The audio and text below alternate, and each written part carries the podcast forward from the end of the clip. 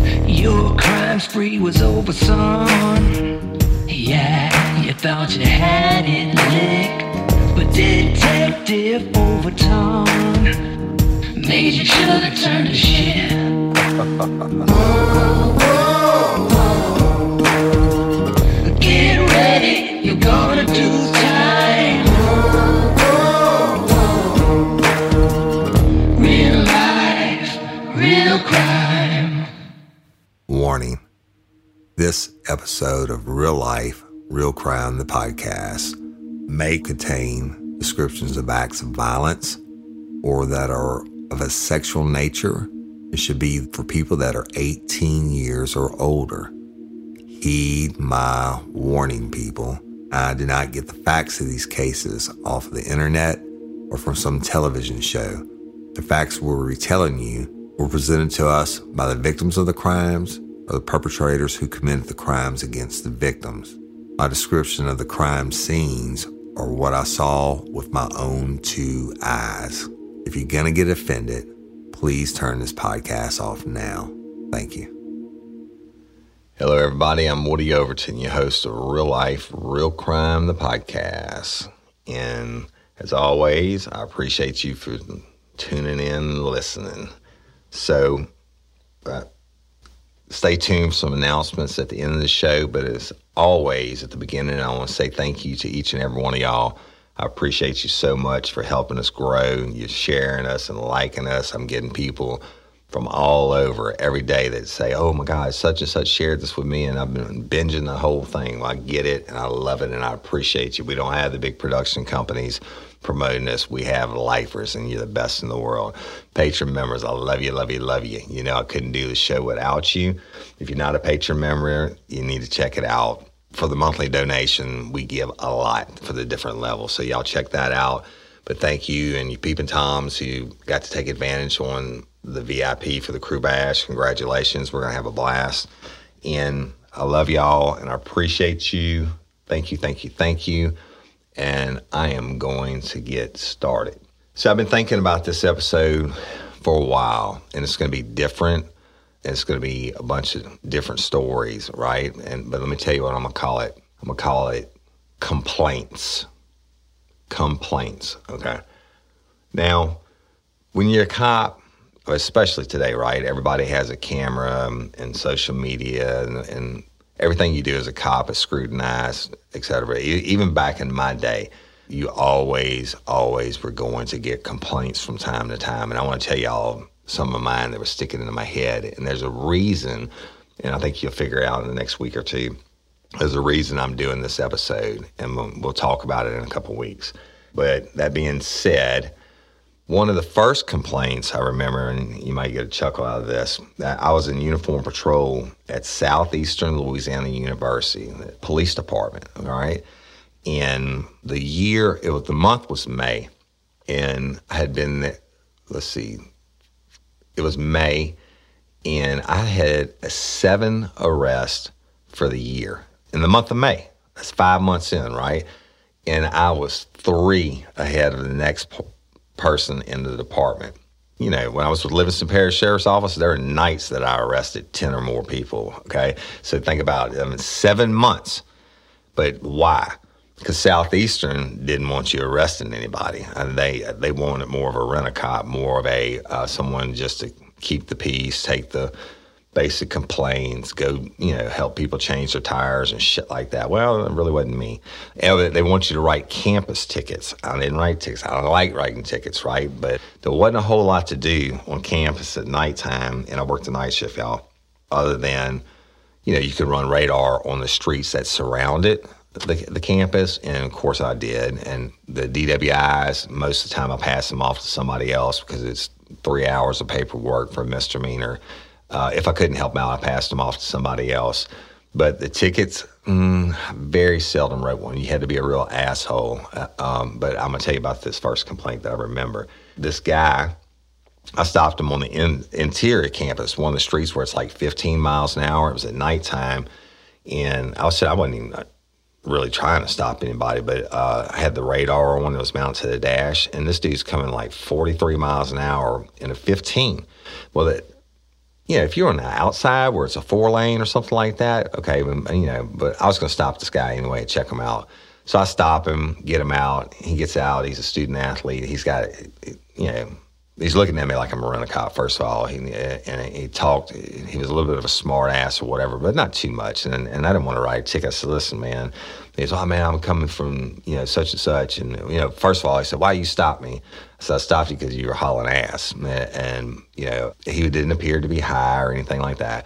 And but he just had a little bit, a little bit of attitudes towards me. I said, "Look, bro," I said, "Just slow it down. I'm not trying to write you a ticket." Now we had the choice. We could write a campus ticket, which uh, they just had to pay to the school and it didn't go on the driving record. Or we had a state ticket book, right, which is like every regular cop writes you from, and you had to go to regular court, not not the university. But I didn't write him either. I didn't give him a warning. I, I wasn't about that. I just you know, I gave everybody a chance the first time. I let him go. Shit, it wasn't two nights later, or my, I guess the next time I came on shift, we worked two on, two off, three on, two off. But the next time I came on shift, it's like nine o'clock at night, and here comes this dude. And he drove a Mercedes. The dude in his Mercedes rolling uh, like 47 miles an hour in the 15. And I stop him. I said, and he got out. He said, "Man, you harassing me." I said, "No, motherfucker, I'm not harassing you. You speeding 47 miles an hour and 15." I said, "You going faster than you were last time." He said, Man, whatever. I don't give a shit. I said, Well, go good. I said, Give me your driver's license, your registration, proof of insurance. What do I got to give it to you for? I said, Because I'm, I'm telling you to give it to me. So he gave it to me.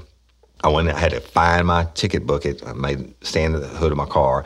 I had to find my state ticket book. Now I wasn't gonna write him a campus ticket and let him, you know, go pay us twenty five dollars or whatever. I'm writing him a state ticket because if I'm gonna take the time to write a ticket, it's, it's going to cost you something, right?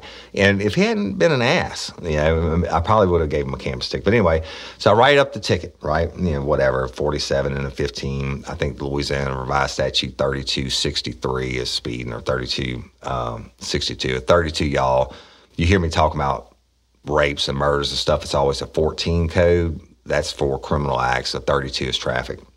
So I wrote him up.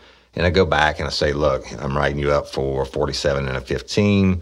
Here's your court date. The uh, sign right here on this line. It's not an admission of guilt. It's just saying that you're going to show up in court to take care. He said, man, fuck that. I'm not signing that. I said, well, are you sure? He said, I ain't signing it. I said, you understand.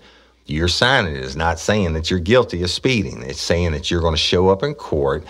And basically, this ticket is an arrest you signing this, you're releasing yourself on your own recognizance, saying that you're going to show up in court.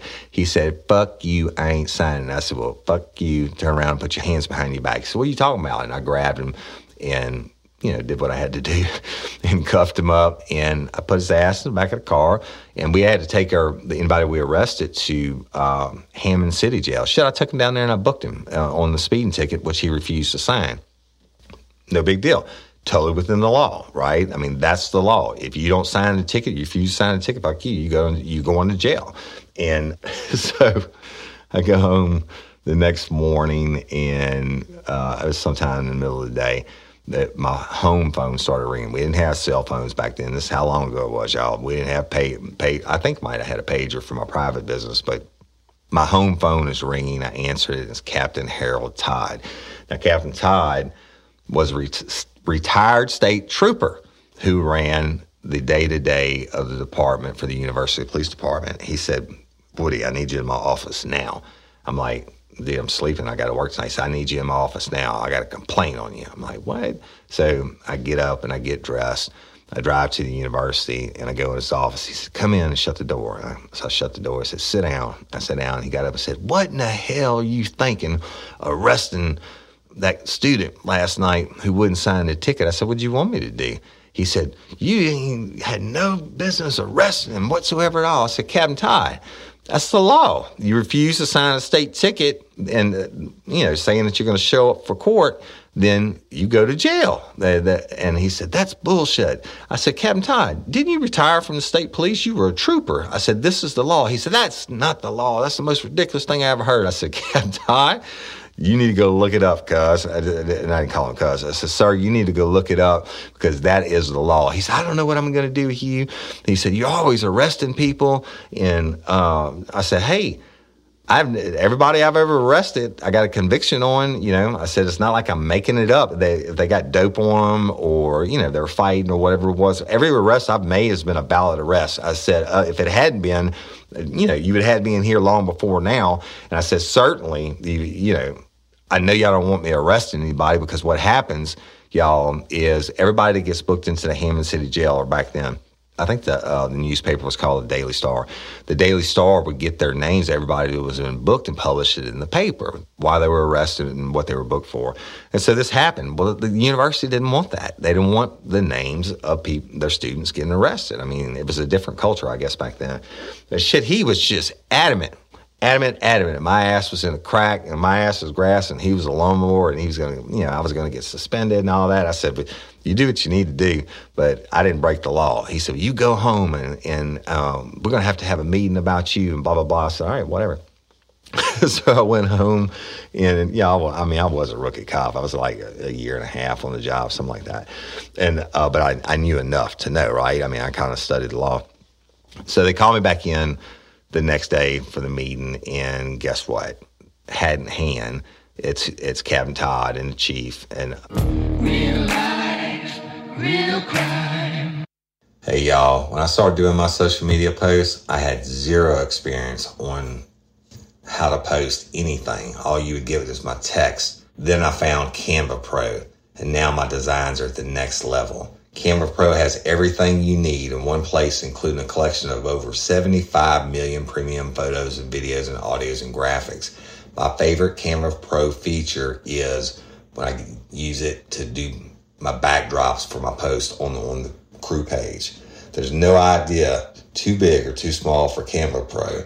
Y'all, you can put videos, make it like a show on your post. It's extremely helpful in the possibilities of your creativity are endless. Design like a pro with Canva Pro. Right now, you get a free 45 day extended trial when you use my promo code. Just go to canva.me slash RLRC to get your free 45 day extended trial. That's C A N V A dot M E slash RLRC canva.me slash RLRC.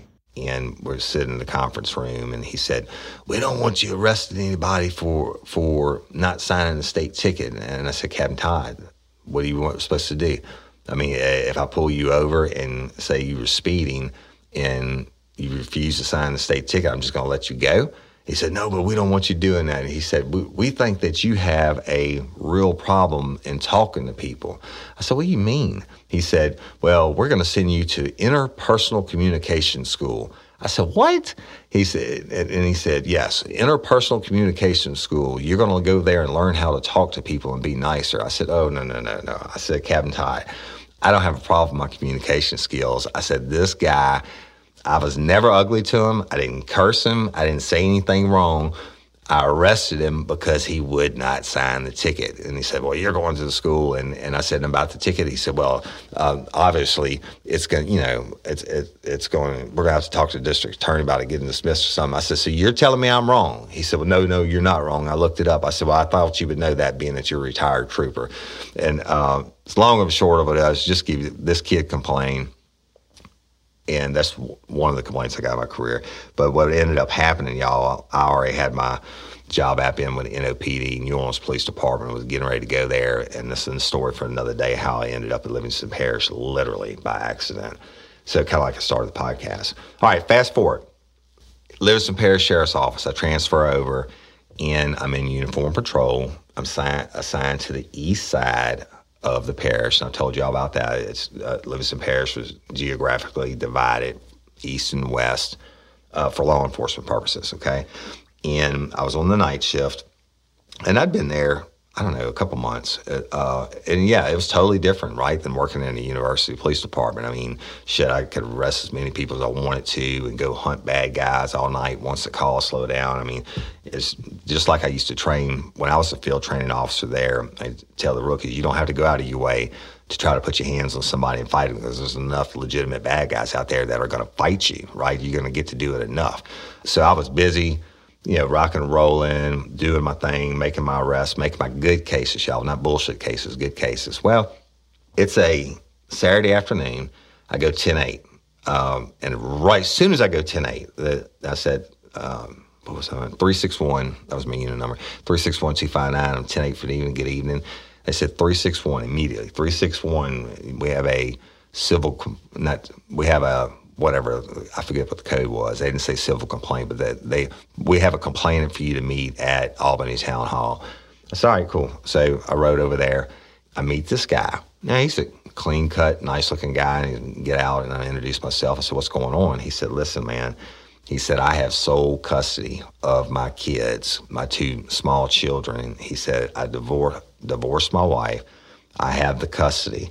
She gets them every other weekend and other than that, they live with me. They're not supposed to spend the night with anybody else or anything like that. She's not supposed to leave them, not with her parents, not with her aunts, uncles, brothers, sisters, or whatever.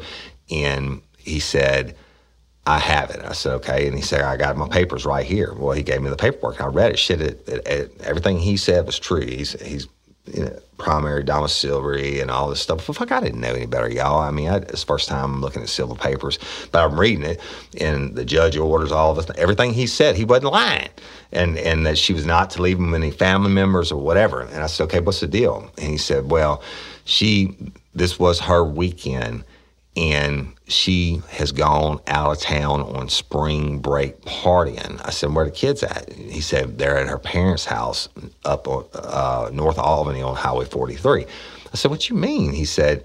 He said, "I'm telling you that they're there, and these papers show that I have the, the you know, she just cannot leave them there legally. It's signed by the judge. Don't you read it?" I said, "Yeah, I read it." You know, and and he said, "Well, I want my kids, and I want them now."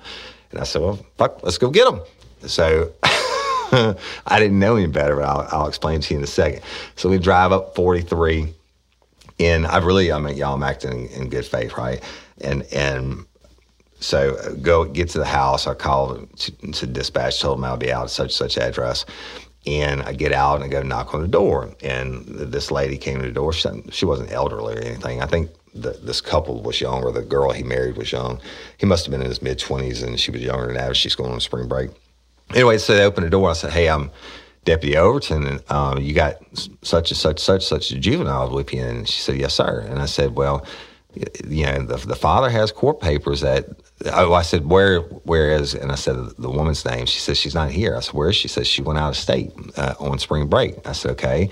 I said, you're aware that the papers say that she's not supposed to leave, leave, the kids with anybody. And she said, Well, I mean, she just went for two nights. And I said, I understand that but the papers say she is not, the kids are not to be left with y'all or anybody else. I said, I'm not trying to get any business. I don't know why the papers say that. Maybe he had a better lawyer. I don't know. I said, but here's the deal.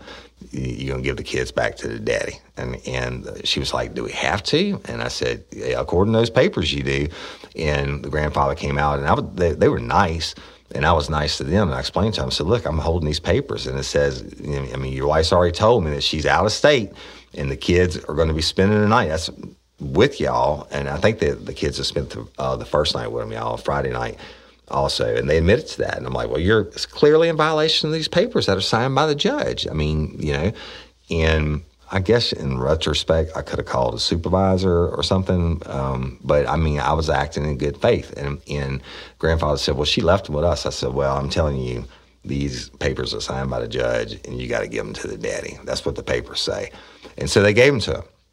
And the kids were healthy and everything was nothing wrong with them, whatever. And, and the dad was real appreciative, right? Per kid. And he leaves. I go on about my business. The whole night shift go through. The next morning, I'm sleeping and my pager goes off. And it's, uh, it's Brian Paul. And he, he was on the day shift then And he called, he said, Bruh, I said, What? He said, Did you take some kids from a house on 43 last night? I said, Yeah, I didn't take them. I said, But, you know, I, the, the dad had the paperwork that said they couldn't spend the night with anybody else, and they they admitted they spent the night there, and the mom was out of town and all that. He said, "Bro," he said, "You're in so much fucking trouble." I said, "Why?" And he said, "That's a civil matter, man." He said, "We can't get involved." I said, "What the fuck was I supposed to do, man?" I had the papers signed by the judge, and, and I said, unless he came up with a court stamp and and the judge's signature and all the papers, he said, "No, man." He said, "Anytime you get a civil thing like that, where civil papers involved." All you can do is is like the dad he said here's what's fucked up. And brian said here's what's fucked up.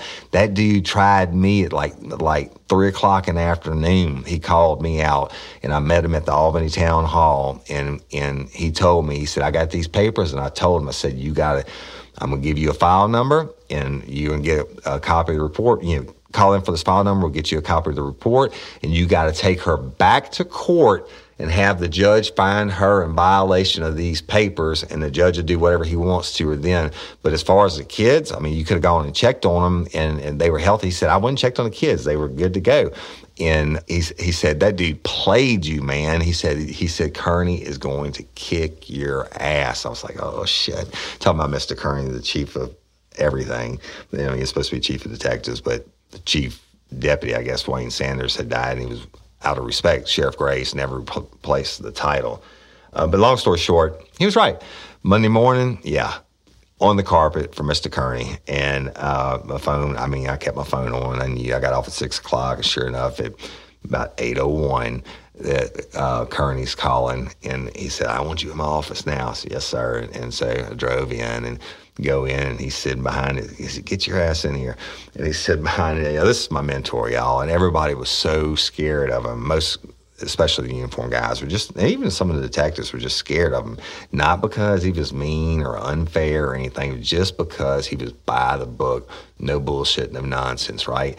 But it wasn't my first time to be on the carpet in front of him. And, but most of the times I'd been before, the I was I was in the right. And so anyway, I went, went in. He said, "Tell me what happened." I told him. He said, "God damn it, what do you?" He said, "You don't know that you're not supposed to handle you know civil thing." Da da da. I said, "Mr. Kearney, I didn't know."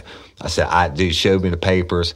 I, I acted in what I thought was good faith. He said, "Don't you ever?" And he had that finger.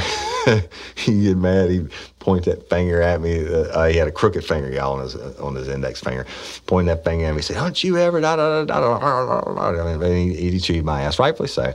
And the mom, oh my God, the mom was so pissed when the parents didn't call her and tell her. Uh, they told her when she got back late Sunday night, and and I, I guess that's when she started in calling and complaining. She got, or must have been that morning. Maybe she got in Monday morning. I don't know. But anyway, she, she was there, and um, Mr. Kearney brought her in. I had to apologize to her, and uh, rightfully so. But and, and I had to look like a little bitch. And, and, and but anyway, I don't never know what happened with it. But it is what it is. There's a reason I'm telling you these stories. Remember, st- stay with me. So, but I, I, you know, I acted in good faith. I took my lick. I wasn't gonna lie about it. You know, uh, wasn't the first time I've been in trouble. I'm sure it wouldn't be the last. But Mr. Kearney did tell me before that, he called me back in after he'd been all hard on me, and I had to apologize to the mom and all that.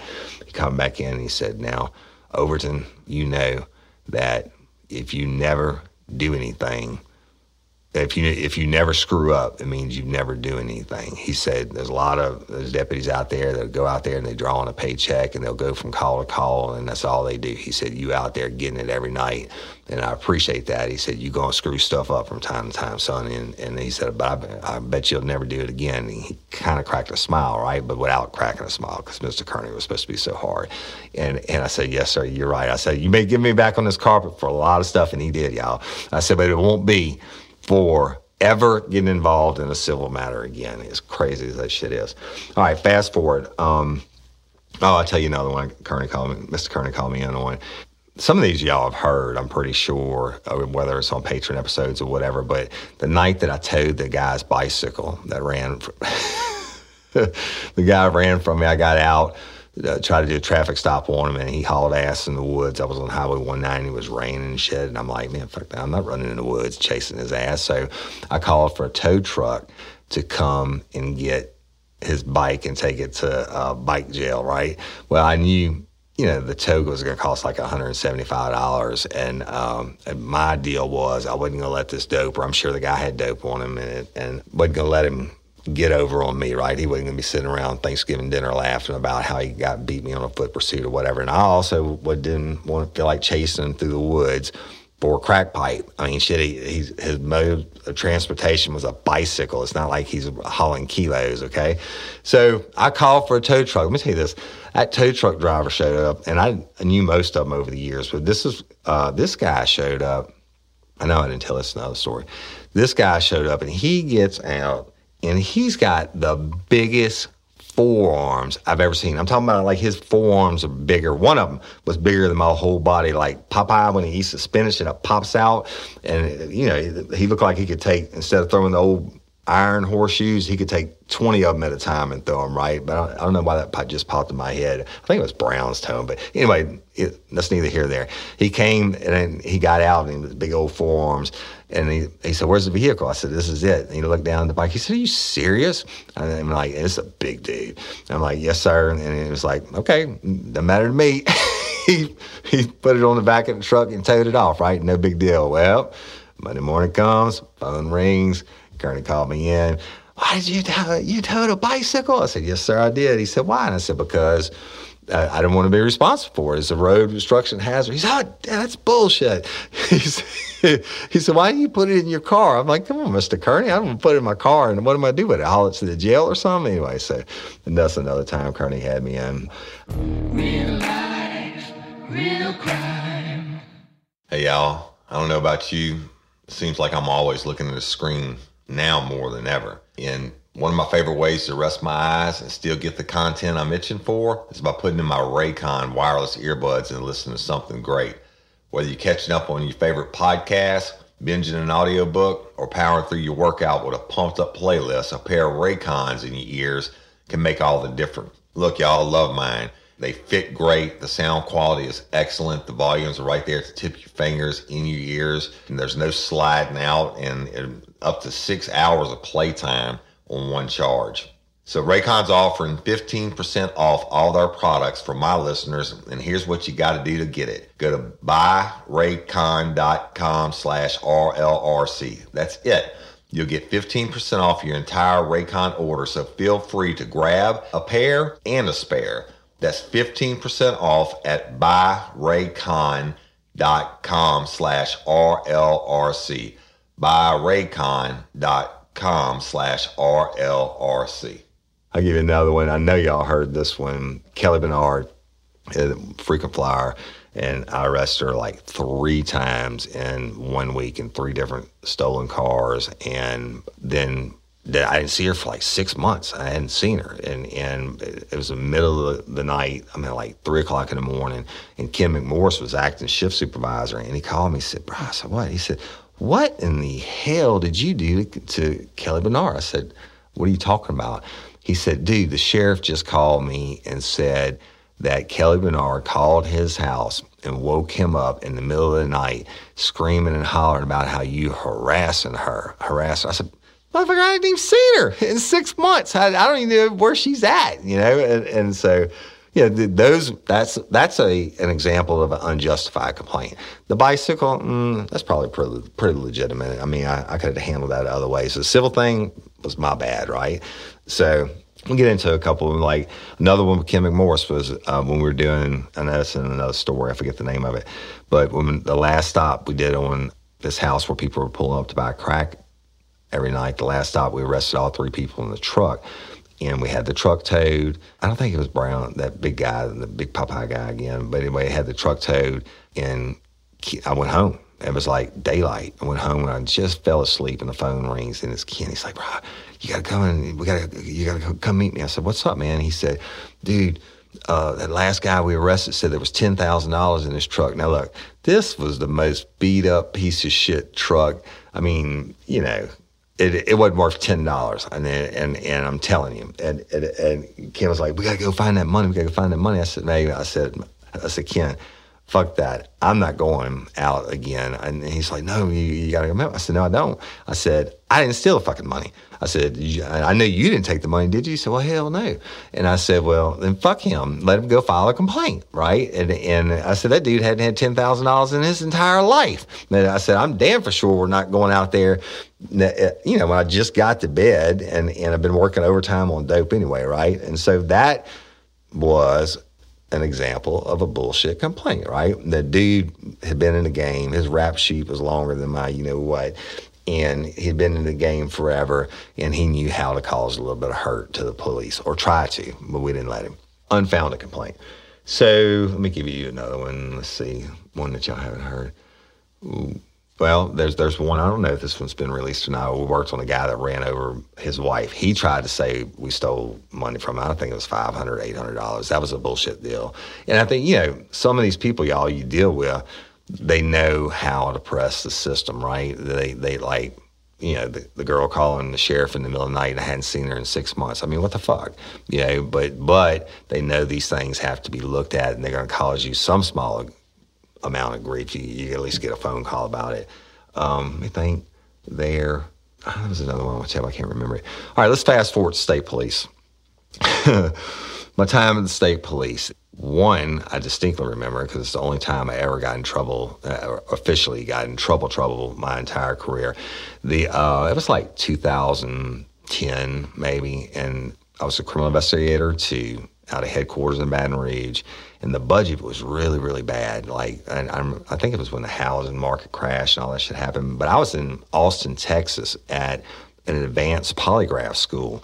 In my unit, you know, shit, I'm going to drive my own personal vehicle over there. That's part of the deal, right? And then we used to be able to use our units with state police at, before this time. We used to be able to use them like, you know, you drive to work to headquarters. If you need to stop at the grocery store, some on the way home, you could, you know, you could do that, or go to the gym or something. You use your unit for that. But I mean, you couldn't haul people around and shit, right? The, uh, that was that's kind of what the policy was. Well, because the budget came out, and uh, like Louisiana, unfortunately, always is, the budget was incredibly fucked, and they came out on on all these cost saving measures, right? So one of the things that the colonel put out the letter that week I got it by email. Colonel put out new directive that week. You can only drive your, and I had an unmarked unit, you can only drive your unit from your residence to work and work back to your residence. Okay. No big deal, right? I got, you know, I got the policy. It's nobody's violated yet. I'm coming back from Texas. I'm, I'm totally legit. I'm in, in my car, work reasons, and but I wasn't on the clock, and the, uh, I get a I get a call. Now, one of my conditions to go to the state police when uh, they recruited me, Charlie Dupuy, I told him I said, "Listen, I have my own private polygraph business." at the sheriff's office, and I can do it as long as it doesn't interfere with a sheriff's office case. And he said, "No problem. We'll, we'll, get that for you. You know, you can keep your private business as long as it's not the Louisiana State Police case. We don't care. You know, I'll make that part of the package." I said, "Cool." And and, and so they did that. So, so I still have my private side business when my polygraph phone rings and, and I answer it. And there's a lady in West Baton Rouge Parish, which if you're coming back from Texas, you got to pass through it right off uh, um, in Port Allen. And she wanted her husband tested, polygraph tested for infidelity. No problem, right? I mean, it, it, she wanted it done that day. And I'm on my way back through. I'm going to stop and do it. So I stop, I go in, give the dude a test. And, and, this lady was like a beautician, so I remember giving it. It was at a beauty parlor, but then there was nobody there, and uh, except her and her husband. And I go in, and guess what? He failed, and he failed miserably. Now, look, I didn't have anything on that said state police. I didn't have the badge or the gun or anything like that. I was in regular clothes went in, gave him the test like I give everybody else, and he went deception indicated all the way, right? I get done. He knows he failed the fucking test, but I tell him, you failed the test. You failed the questions. You, you know, whatever it is, relevant question about cheating or whatever. I don't remember the specifics, y'all. But anyway, I tell him you failed. And of course, nobody was happy when I left. And I leave and I go home. Shit, about two days later, uh, I get called in in the head of internal affairs, hey man, he said, did you go do a polygraph in, in Port Allen on, I think it was Saturday when I came back, uh, on Saturday. And, and I said, yeah, I sure did.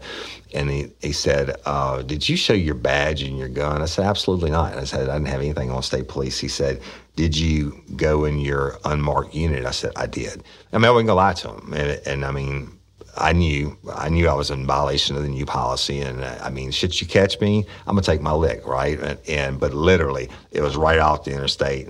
You know, did it, and otherwise I'd have had to drive another hour and a half to the house, turn around, drive an hour and a half back, and then drive another hour and a half back home after the test. Fuck it, I stopped. I took it. And he was like, man, he said, you know, he said, you're the first one in the whole state to violate the colonel's new policy on using the units. I said, okay, well, you got me. I said, here, I'll write a statement. Boom, boom, boom. I did this. I said, you can go over there and ask the wife. I said, I didn't wear anything. He said, state police or whatever. And so he came over in my office a while later. He said, hey, man, I said, I talked to the wife. Uh, he said, she's absolutely said that you didn't do anything. You never mentioned state police. Said he, uh, her husband was like a volunteer fireman or something, and he ran your plate when he left, and it came back to nothing. And the, one of the friends said that that had to be a trooper uh, or a detective for some law enforcement agency, and they gave him my name. And he said, "Oh shit, well, Woody Overton works with state police, right?" And so, the, anyways, this asshole calls in and makes up a lie saying I had my badge, my gun, and, and all that. But the only thing he did have me on was the unit. And so, anyway, I wrote the statement. And it's the only time in 20 years I ever got suspended. Well, I had to. They had to do something to me, right? I mean, I wrote to the colonel, wrote him a statement. Yes, I did this. I know I was in violation. Give me whatever you want to give me, right? So they gave me two days off. I'd never been suspended in my entire career. And they came in and, and the uh, head of internal affairs came in and he said, Woody, I mean, we were like, you know, friends, right? The, uh, he said, Colonel's going to give you two days off and um, it's going to come out of your record after six months or something like that, right? If you don't get any more trouble. I said, well, I'm not going to get any more trouble. I said, you know, that's not a problem. And we bullshit for a few minutes and he left. Well, the next day, uh, I think it was a weekend. Monday came. Shit, I, I went fishing. And in about Monday at noon, my pager goes off and, and it was the head of internal affairs. And I called him. I said, I said, what's up? He said, where are you? I said, I'm fishing. He said, what are you doing fishing? I said, I'm fucking suspended. He said, man, you're not suspended yet. He said, well, the colonel's got to pick your days for suspension. I said, well, oh, shit, then I guess I'm sick. Uh, uh, give me a sick day then. I mean, I didn't even know that. I mean, uh, they told me I was going to get suspended for two days. I thought it was starting in. So anyway, valid complaint to the point that I violate the rules, but not, not valid to the the lies about representing myself as a law enforcement officer. Two more, and I'm wrapping this up. And there, there's a reason for y'all, and you will understand one day, and I'll make sure you understand. Okay, so state police, 2013. I was sitting in my office, chilling, it, doing whatever, right? And one of the guys when Hobbs for Internal Affairs came over, and I, we, you know, um, I was friends with all those guys, but I wasn't like hangout friends, right? We didn't go hunting together and drink beer together and shit like that. But we were cool. We talked football and we talk hunting stuff like that. Anyway, dude comes over. He's, you know, oftentimes, and when it slowed down to evening time, then somebody would come over and want to hang out and shoot shoot the breeze for a while because my office was separate from Internal Affairs; it was over by itself, and he came over. I thought, you know, we were going to kick it about football, whatever, and we, we, did for a minute. He said, "Hey, man, can you can you come over here with me? We, uh, we need to have a meeting." I said, "Cool, all right." And, and, I always was in the meetings, y'all. Every Tuesday morning, State Police Internal Affairs, I sat in on the meetings, or you know, whatever. I sat in on the meetings. No big deal. I didn't think anything about it. So go over, and I'm going down to the conference room. He said, "No, no, we need you in here." Well, fuck, it's an interview room. I'm like, "What?" They said, "Yeah, come on in and and sit down." Now, interview rooms, I know they're recording everything and the microphone's on and shit. He pulls out police officer billers, two of them, pulls out, and these are my, people, right? But pulls out a police officer bill of rights form, which basically tells you, hey, you are under investigation. They, they read to you, you're under investigation for this, and we have so many days to investigate it and get back to you, blah, blah, blah. And, you know, basically there's some Miranda in there and all that. But he pulls it out I've seen a thousand of them. I've never had one read to me. And they read it to me, and when it gets to the part you're on investigation for, and he it said that I sent. Okay, let me say that again. what it was uh, to sum it up this way all right there was a, there was an agency that had a criminal investigation going on and the defense attorney for the guy it was a theft case the defense attorney for the guy had sent in a polygraph report that said that Woody Overton, criminal investigator to with Louisiana State Police, did this polygraph and says my guy is innocent, right? Now I'm like, ho, ho, ho. And they, they, they showed me the letter. I'm like, ho, ho, ho, ho. I said, you can just stop. I said, this is bullshit. I said, I've been doing private defense work for this lawyer, this one lawyer, for 13 years. I said, this is the first time ever that a letter's been sent out with anything uh, to any law enforcement agency with a polygraph report stating that I had any affiliation with law enforcement. I said, I'm assigning you shit. You can go and investigate it. I said, but it's going to be, it's to be, there's going to be a fuck up somewhere, right? So I, I sign it. And I of course, I was, you know, upset about it. And I'm like, the the attorney and I are friends. I, mean, I couldn't figure it out. I said, you know what? I, I told them, I said, they told me, said, don't contact. I said, I'm not calling anybody. I said, I, actually, I'm pissed off that this happened. I said, I want to know what happened, but I can promise you this is a mistake. Go do your job. Go, you know, talk to the attorney, find out what the fuck happened. So they, they bring me back in like uh, the next day. Look, unfounded. What happened was he had a new girl in his office when I went to test this guy on my off time. I went to test this guy, and she wrote up the report that said, uh, Woody Overton, uh, dear whomever the, the head of investigations were. Real life, real crime. Hey, y'all, it's that time of year again, tax season. I'm going to tell you who I use personally to do all real life, real crime in my personal taxes. I use Proven Method One. They are the go to tax service company to get your personal and small business tax service needs. Proven Method One employs authorized electronic return originators and has been providing tax service to many communities for over 10 years. They're fully IRS compliant.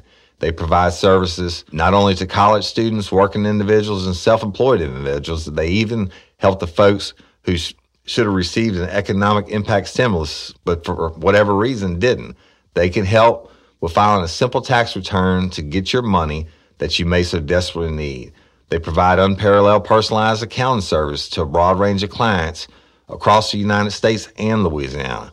Proven Method 1 has easy advance options for those who need money now and cannot wait for refund disbursement. Contact Proven Method 1 Tax Services for a free estimate for your filing your tax year 2020 return or prior year returns. Mention Real Life Real Crime, the podcast, and get 15% off your electronically filed tax year 2020 return. They're on Instagram at Proven One underscore method one. They're on Facebook at Proven Method One, Twitter at PM Method One, and the web address is proven provenmethod1.net. Y'all, let me tell you, Miss Belay runs this company. She's awesome. She's a friend of ours, honest, hardworking, and they know what they're doing. So give them a call, let them help you out. She can answer any of your tax questions from the child tax credit from the stimulus package to where's your check to anything else. But more importantly, when it comes to trusting my information in my business information, proven method one, that's who I use. Dear Sergeant, whatever your name is, um, Woody Overton, a criminal investigator to and polygraphist for Louisiana State Police tested my client and he showed no deception indicated. Uh, please find attached a polygraph report. And that's the letter they, they, they sent him, right? Well, guess what? It's bullshit. She, she took that upon herself to put that in there. The attorney has been signing my shit for so long and sending it all. He just signed it. He didn't even read it. He told him, said, this is a fuck up. He said, this is a new girl. She knows Woody is with the state police, but she did not know to not put this in there. He called the, head investigations immediately when the guys went off said, hey, this is not supposed to happen. This never happened before, never happened again, blah, blah, blah. So unfounded, I get it. But this time, y'all, I'm really pissed off. I got my 20 years in. And I, being called in like that, even though I, I hadn't done anything wrong, uh, uh, it was, certainly wasn't my fault. And it really upset me. And, and I was like, you know what, fuck this. I don't need this. And, and so they called me back in, said, look, it's unfounded. You've been clear, blah, blah, blah. I said, Well, guess what? I already knew I didn't do anything. But I promise you this you will never have to do this shit again. He said, What do you mean? I said, I'm telling you this. You ever call me back in here behind a polygraph bullshit complaint again, then I will, I will turn in my letter of resignation. I will no longer you know, make myself susceptible to this kind of bullshit. You know, I said, uh, and be honest with y'all, at that point in time, I was making so much money in my side business, it was really hindering me, my state police time, right? I was actually costing me money to go to work with state police because I was having to turn down tests and stuff. So I remember I had to ask about it. But anyway, you never believe what happens. I got all these years, never other than the one time for use my car to get run the polygraph. The I never really been in any any serious trouble, right? So I had gone I got a phone call from a lady in North Carolina, and she was a dental hygienist. And she called and said, Look, my brother got locked up in Rapides Parish by the Rapides Parish Sheriff's Office on like carnal knowledge or something of juveniles. And supposedly he was sleeping with these 16 year old girls, two of them. I think one, maybe one was 17. I don't know. It was like that, that age range. And she wanted to hire me to, to go do a polygraph for him. And I said, okay. And, and, you know, she asked about my experience and I told her all the law enforcement experience, but that wasn't the seller, right? But, you know, the polygraph experience. And I said, but this has nothing to do with me talking you through over to polygraph. She said, well, I'm paying for it. I want you to go up there and test him. I said, listen, it's not that easy. I said, you need to get his defense attorney to submit a letter to the sheriff and the warden of the jail getting me permission as a private polygraph examiner, nothing to do with law enforcement, private polygraph examiner to go in and, and test your brother. I said, then I'll do it. Well, it took some time, uh, maybe uh, a week, right? And she calls back, she faxed me a copy letter. She said, I got it. Oh, the even got a judge to approve it. That's what it was. I said, you need to get a judge to approve it, et cetera. Because I listen to me. I already had some history with Rapides Parish Sheriff's Office, and I can't tell you what it is yet, but I will one day. So, but that's why I made her jump through all the extra hoops, the judge and everything. So everything's legit. Roll up there on my day off, test this guy. I walk in, plain clothes, don't use a badge, or I, I use my driver's license get in. I show the letter from the, the judge. They buzz me in, go back, you know, get the inmate out, test the guy, and he passed on one, but not on one. Doesn't matter. I test the guy, and and I leave, right? No big deal. Call the sister, told her told her results. No big deal. Here I am. Hadn't even been two weeks since the fuck up on the attorney letter, defense attorney letter. They came over and they said, "Hey, we need you to come over. We need to talk to you." I'm like, "What?" And uh, and they said, "Yeah." And so go in and this I knew I hadn't done anything wrong, y'all, and that was it. I, and I prayed about it you know, the other one and stuff because I got so angry. And even though I hadn't done anything wrong, right? But it was like God was showing me it's time for me to leave and to go into private practice. Anyway, so they called me over, sit me down in the same room. They advised on police officer Bill of Rights and said that uh, the allegation was that I went to the Rapides Parish Sheriff's Office jail and I badged my way in. I wore my gun in. Uh, and did this polygraph and, and, and identified myself as Louisiana State Police and blah, blah, blah. And, and they said, okay, do you want to, if you want to answer questions, sign right here. I said, I am not answering shit. And they were like, what? And it kind of took them aback. I said, I'm not answering shit. I'm not signing shit. I'm not signing your police officer bill of rights. I'm not, I'm not signing Miranda. I'm not answering questions. And I said, well, what are you going to do? I said, I'm not going to do anything. I said, you're going to go do your job. I said, well, but hold on one minute. I need five minutes. The only time I said, I'll be right back, five minutes. I went to my office, which was outside of the um, IA area. I went to my office, I sat down on my computer, I typed up my letter of resignation, said, Thank you for your time with Louisiana State Police. I appreciate it. I, I am moving on and going into private practice. And I walked back in. Uh, this is your official two week notice. I walked back in, the two investigators still sitting there. I gave them a letter. I said, "Here's my response," and they were like, "What? You, you, you can't do that." And I was like, "Yeah, I just did, and I'm done." And they were like, "Woody, dude, come on, dude. I mean, how long you been doing this?" I said, "Hey, I'm not answering shit." I said, "Go do your job." I told you last time when you had me in here, it was a bullshit complaint, and and basically, even though I know you know, you treated me professionally. I felt like a fucking criminal. I said, this now, this is the same thing again. And I haven't done anything. But you know what? I'm not, you go find it out for yourself. I'm not answering your questions. I'm not answering anything. Go do your job. You go to Rapides Parish Sheriff's Office and investigate this fucking complaint that I came in there with my badge my gun on and badged my way in to the fucking jail to do, I mean, I was going off to the fucking jail to do a polygraph. I said, and that's my two week notice and I walked out. And then, uh, and, and, hey, I came to work. I didn't even call in sick for the next two weeks. And shit, it went. They had the ten days, whatever it was that the the day that I turned in all my equipment and everything. Uh, they they came and got me and bringing me back over. And they were like, we don't need to go in, in the interrogation room." I'm like, "Why not?" so we just want to tell you what, what we found out. And so we went in the conference room, and he said, "Listen." Colonel doesn't want you to leave. When we're asking you to take your letter of resignation back, please. I said, absolutely not. I said, I'm done, dude. I said, it's nothing personal against y'all. I said, but at this point in time, you know, I said, I prayed about it. And, and the last time it happened and it was bullshit, I said, I know. And you damn well know anything to do with Woody Overton and Rapides Parish is bullshit.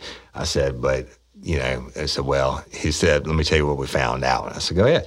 He said, we went to Rapides Parish Sheriff's Office jail. We pulled their cameras. Not only were you not in your unit, your unmarked unit, you were in your personal vehicle, you were in civilian clothes, you never uh, had a badge or a gun on, you never and identified yourself with state police in any way. I'm sitting there thinking, yeah, yeah, I already fucking know this. And he said, you went in, you, you know, the, we listened, you know, you didn't, you never identified yourself as state police, even to the bad guy, and you left. And uh, he said the problem was one of their detectives, the Rapides Parish Sheriff's Office detective, was listening to the phone calls between the sister in North Carolina, the dental hygienist, and him, the inmate. And she told him, she was telling my credentials on the initial phone call. That's it. Never hounded on it again. She said, hey, this guy's been in law enforcement forever. In fact, he's with the state police now. He does this as a side business, right? And he's going to make me jump through all the hoops. I got to get a letter signed by a judge, him permission to go give you the test and the whole nine yards. Well, the detective was listening in. They figured they're going to stick it to old Woody Overton, right? Now, you tell me how fucking sorry that is, okay? Law enforcement, right? And they knew, they knew it was going to be an unfounded complaint or, or dismissed, whatever they call it. I mean, it's like they bullshit complaint that you can't get any more made up than this. You lied. You filled out this shit. You filled out this complaint against Woody Overton. It was a fucking lie. You knew it was a lie. He showed the paperwork from the judge. He never wore all these things. All these things you said you did you did it. And you know what the dude told him? He said, well, it is what it is, right? They wanted to stick it to Woody Overton. Well, Rapides burning and everything else, y'all, and I'm to leave it at that. So I know there's a hodgepodge of stories. Oh, so let me tell you about it. I, I walked out and I retired from the state police. I've been blessed, blessed, blessed ever since. And, you know, not only in the polygraphs, but then I picked up the, I got certified as an expert witness in all United States federal courts uh, as an expert witness in law enforcement matters and I traveled the country doing defense consulting, stuff like that. So I've been blessed. N- I have no regrets. I hated that it ended like that, but I'm to tell you something. The complaints sometimes I found it, and shit, if they're found it, and especially on me, I took my lick, right? And and if, if I pushed the envelope and got caught, I took my lick, lick for it. But the unfounded ones, they happen every day, y'all. And and then there's some some of that are unfounded because it's a pissed off husband. Uh, and he failed his polygraph test. He wanted to cause me a little grief, and he knew a little bit about the system, stuff like that. And then there are some that are just malicious, like this asshole detective that called in and said, I had went in there and I badged my way in. I had my gun. How, how the fuck you gonna carry a gun uh, or your pistol into the parish jail? Hello. So the, there there are com- you know complaints on both ends of the spectrum, and I'm gonna leave it this. This is not gonna be a series, but I'm expecting some things hopefully here in the, immediate future and if those things come to fruition, I'm to get back on the air and I'm to tell you why I told you these stories about complaints today. But it's a little bit what cops go through, especially good cops, because you're out there busting ass and, and, and you're putting yourself in situations that other cops, a lot of cops won't put themselves in. Like Kearney, Mr. Kearney said, the, um, the ones that are just out there drawing a paycheck, catching a bare amount of calls, and they they want to do their twenty or thirty years like that, right? Not Woody Overton, so.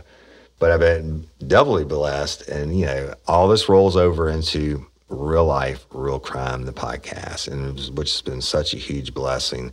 I love and appreciate each and every one of y'all. Like Tommy Wilcox, great Life, with Tommy Wilcox Outdoors. I Had my son and I for the, the dove hunt in uh, Alabama, you know, once in a lifetime experience. But not only that, I get to meet people from all over the world, like Captain Calvin Duvall, y'all, who has Duvall's Cajun Charters down in Delacroix, Louisiana. Check this out. He calls and his wife and he are a huge fan of the show. And he is career law enforcement, was career law enforcement. I think he did like 20 years with Jefferson Parish Sheriff's Office and then 10 years with Homeland Security.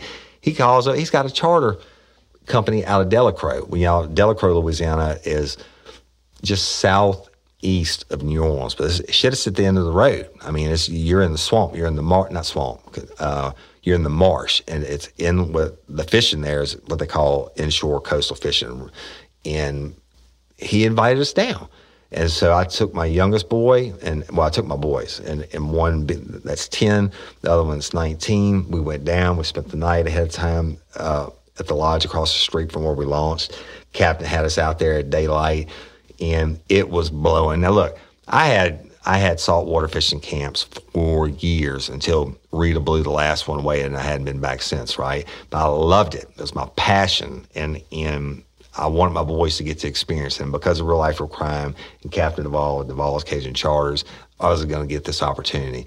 So we go down and uh, we go to get in the boat at, right at daybreak, and he's got this big, nice, you know, super fine charter boat and the captain is just real cool from the get go. Uh, and we get in the boat, and look, the wind is blowing like 40 miles an hour. Me, as a old saltwater fisherman, I knew. And look, there was rain clouds all the way around us. The sun's trying to peek up through, and I'm like, holy shit, this is going to be a bad day. Plus, it's the end of March, right? There's no shrimp. There's no there's no live bait to be had. First of all, and then even but even so, there's no shrimp in the in the marsh that time of the year. The live bait. I mean, it's like the worst time of the year to go fishing. And we go with Captain Calvin, and the first spot he pulled up, we wore their ass out, and uh, we caught 40 specks, speckled trout up north. Y'all would call them uh, spotted sea bass. I'm not talking about babies. Out of the 40, we only had to measure two. In, in Louisiana, they have to be 12 inches or above, right? But Captain Duvall, my son, had never really fished. The 10 year old, he's, he's like his brother. And he has all custom made rods, all super top of the line equipment. We get there, he's baiting hook. He didn't have to do this. He's a lifer. He's, he's just good people, right? And we tore them up. We ended up catching 40 specks, one, uh, all good size, like three and four pounders. And then um, uh, my son got to catch his first redfish, which was awesome. I got it on video, which is a really nice red. We caught two freshwater catfish, uh, uh, two blues. We caught uh, freshwater bass, like a three pounder, and some other stuff I forget. But we, we tore them up on the windiest, nastiest, no bait day of the year because Captain Duvall Duvall's Cajun Charters knows what the hell he's doing. He's out there every day busting ass, and we call him all an artificial, and he knows what he's doing, y'all. If you ever go to New Orleans and you want to experience a true South Louisiana badass fishing trip, call Calvin Duvall or Captain Duvall at 504 957 4549. And it's down in Delacroix, y'all. It, it's Calvin. He's just as cool as me, and we, we traded cop stories all day on the boat. And I'm, I'm gonna get off that. Calvin, you know I love you, man. It was awesome. My son, before we, was the, when as soon as we put the poles up to turn around and come back to the dock, my son's like always starts saying, "When can we come back, Daddy? When can we come back?" Calvin was that great with him. Captain Duvall, Duvall's Cajun Charters was that great with him. We filled up an ice chest full of stuff, and we didn't, even though we didn't limit out the fish were so big, we're on the back, way back, and I was explaining to my son that it's 25 trout per person, five reds per person, and we didn't catch that much. We would call it a lot for it, especially for the, the conditions. And my son says, "Lord, we're gonna need a bigger ice chest because that ice chest was slap full, y'all." And and uh, but Calvin, Captain Duvall, career law enforcement, like a brother to me now, and you better believe we coming back, Captain, every chance we get. So thank you so much. But lifers, that's just the other side of New Orleans. I mean, it's like 35, 40 minutes uh, southeast of New Orleans. Get a chance, give them a call. You won't regret it. I if you if you go and and you book it, tell them real life real crime sent you, and I will come down if I'm free. I will come down and go fishing with y'all. So, and he can get as many boats as he needs. But he's been doing the chartering for almost seven years now, full time. So he knows where they're at. Okay, Crew Bash. I think y'all, by the time you hear this, I'm pretty positive the tickets are already sold out, and, and that's okay. It's at Texas Club on June the 19th. Um, doors will open at 7. Our VIP peeping toms, you, you, know who you are. I appreciate y'all using your, your benefits, and your tickets sold out in like, you know, what a day and so we're having a vip event on friday night we even uh, got the special at the capital city hilton in downtown uh, baton rouge y'all that's where i'm going to be staying all weekend if you want a room call them up that'd be for the 18th and the 19th or the combination thereof call them up and tell them you're booking it with if if you call them in person, tell them you're booking it with real life, real crime, and you get the discount. I think it's like 50 bucks off. If you book it online, you at the end when you go to, to sign out, punch in the code RLRC and it'll give you our discount, our room rate discount. But anyway, the doors open at seven. I'm gonna take the stage probably about eight, something like that. Uh, it's adults only, the world famous Texas Club, and I can promise you, it's going to be the podcast that's so adult you couldn't dream of. I've been holding on to this. Okay, second annual Krewe Bash, and then once I get done, I'm gonna go to the the sides area uh, um, and sign autographs and take pictures with everybody that wants to, uh, as long as you want to, just like I did last year. But meanwhile, the Chase Tyler Band is going to take the stage, and y'all, it's a concert. It's more. It's not just a show. It's a concert. They rock the house. And it's going to be a, a great time, and they'll be playing for a couple hours, and including his new song "Garth Kind of Night." and Chase was just inducted into Louisiana Country Music Hall of Fame at the Texas Club the uh, the Wednesday before Thanksgiving, before COVID happened. So, y'all, it, the governor has bars now open again in the state of Louisiana, but seating only. So we were only able to sell X amount of tickets while it's seating only. When we expect the restrictions are going to be relaxed in May, if not done away with and certainly will be by June. And we will put the rest of the tickets on sale, and we'll have the whole full house. And if it doesn't happen, then then it, the, the congratulations to y'all that got the tickets because you'll get a more intimate event. But the Texas Club is set up totally different than the Basin last year. Y'all were, were you know half of you couldn't hear and shit like this. This place is for concerts. They've had the best. Go look it up They've had the best country music people over the years. Uh, uh, a lot of them started out their their careers there before they got real big names. So anyway, I will be doing a commercial. We'll do, do a drop with, with Chase Tyler once the restrictions get uh, released, and I don't think there'll be any tickets left for y'all to buy. But if they are, it's um, it's R L R C K R E W E B A S H dot eventbrite dot com. That's E V E N T B R I T com. I don't think there'll be any left, but put it in your hat for later on. So I love and appreciate each and every one of you. Thank you so much. Courtney Coco. Ooh we Justice for Courtney Coco 2021, y'all. I'm telling you, just keep your family in the prayers. And we're going to keep fighting for justice for Courtney and stay tuned on that one. And then Miss Barbara Blunt absolutely the disappearance date is coming up again. The things are relaxing, things are moving. Please continue to call in your tips is very, very, very important. That's all I can say about that.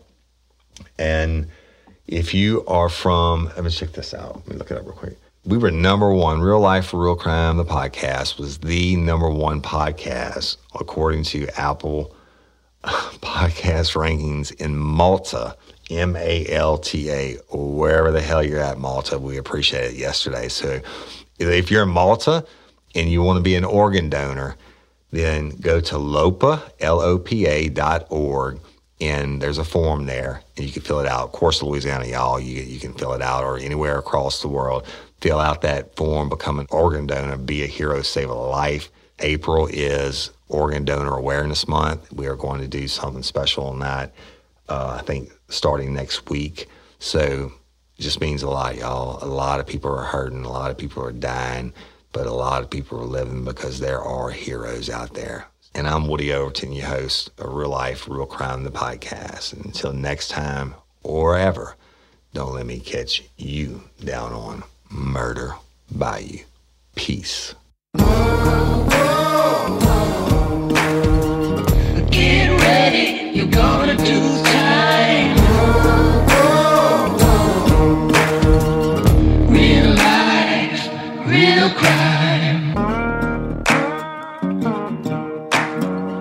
Life, Real Crime is a true crime podcast brought to you by Woody Overton and executive producer Toby Tomplay.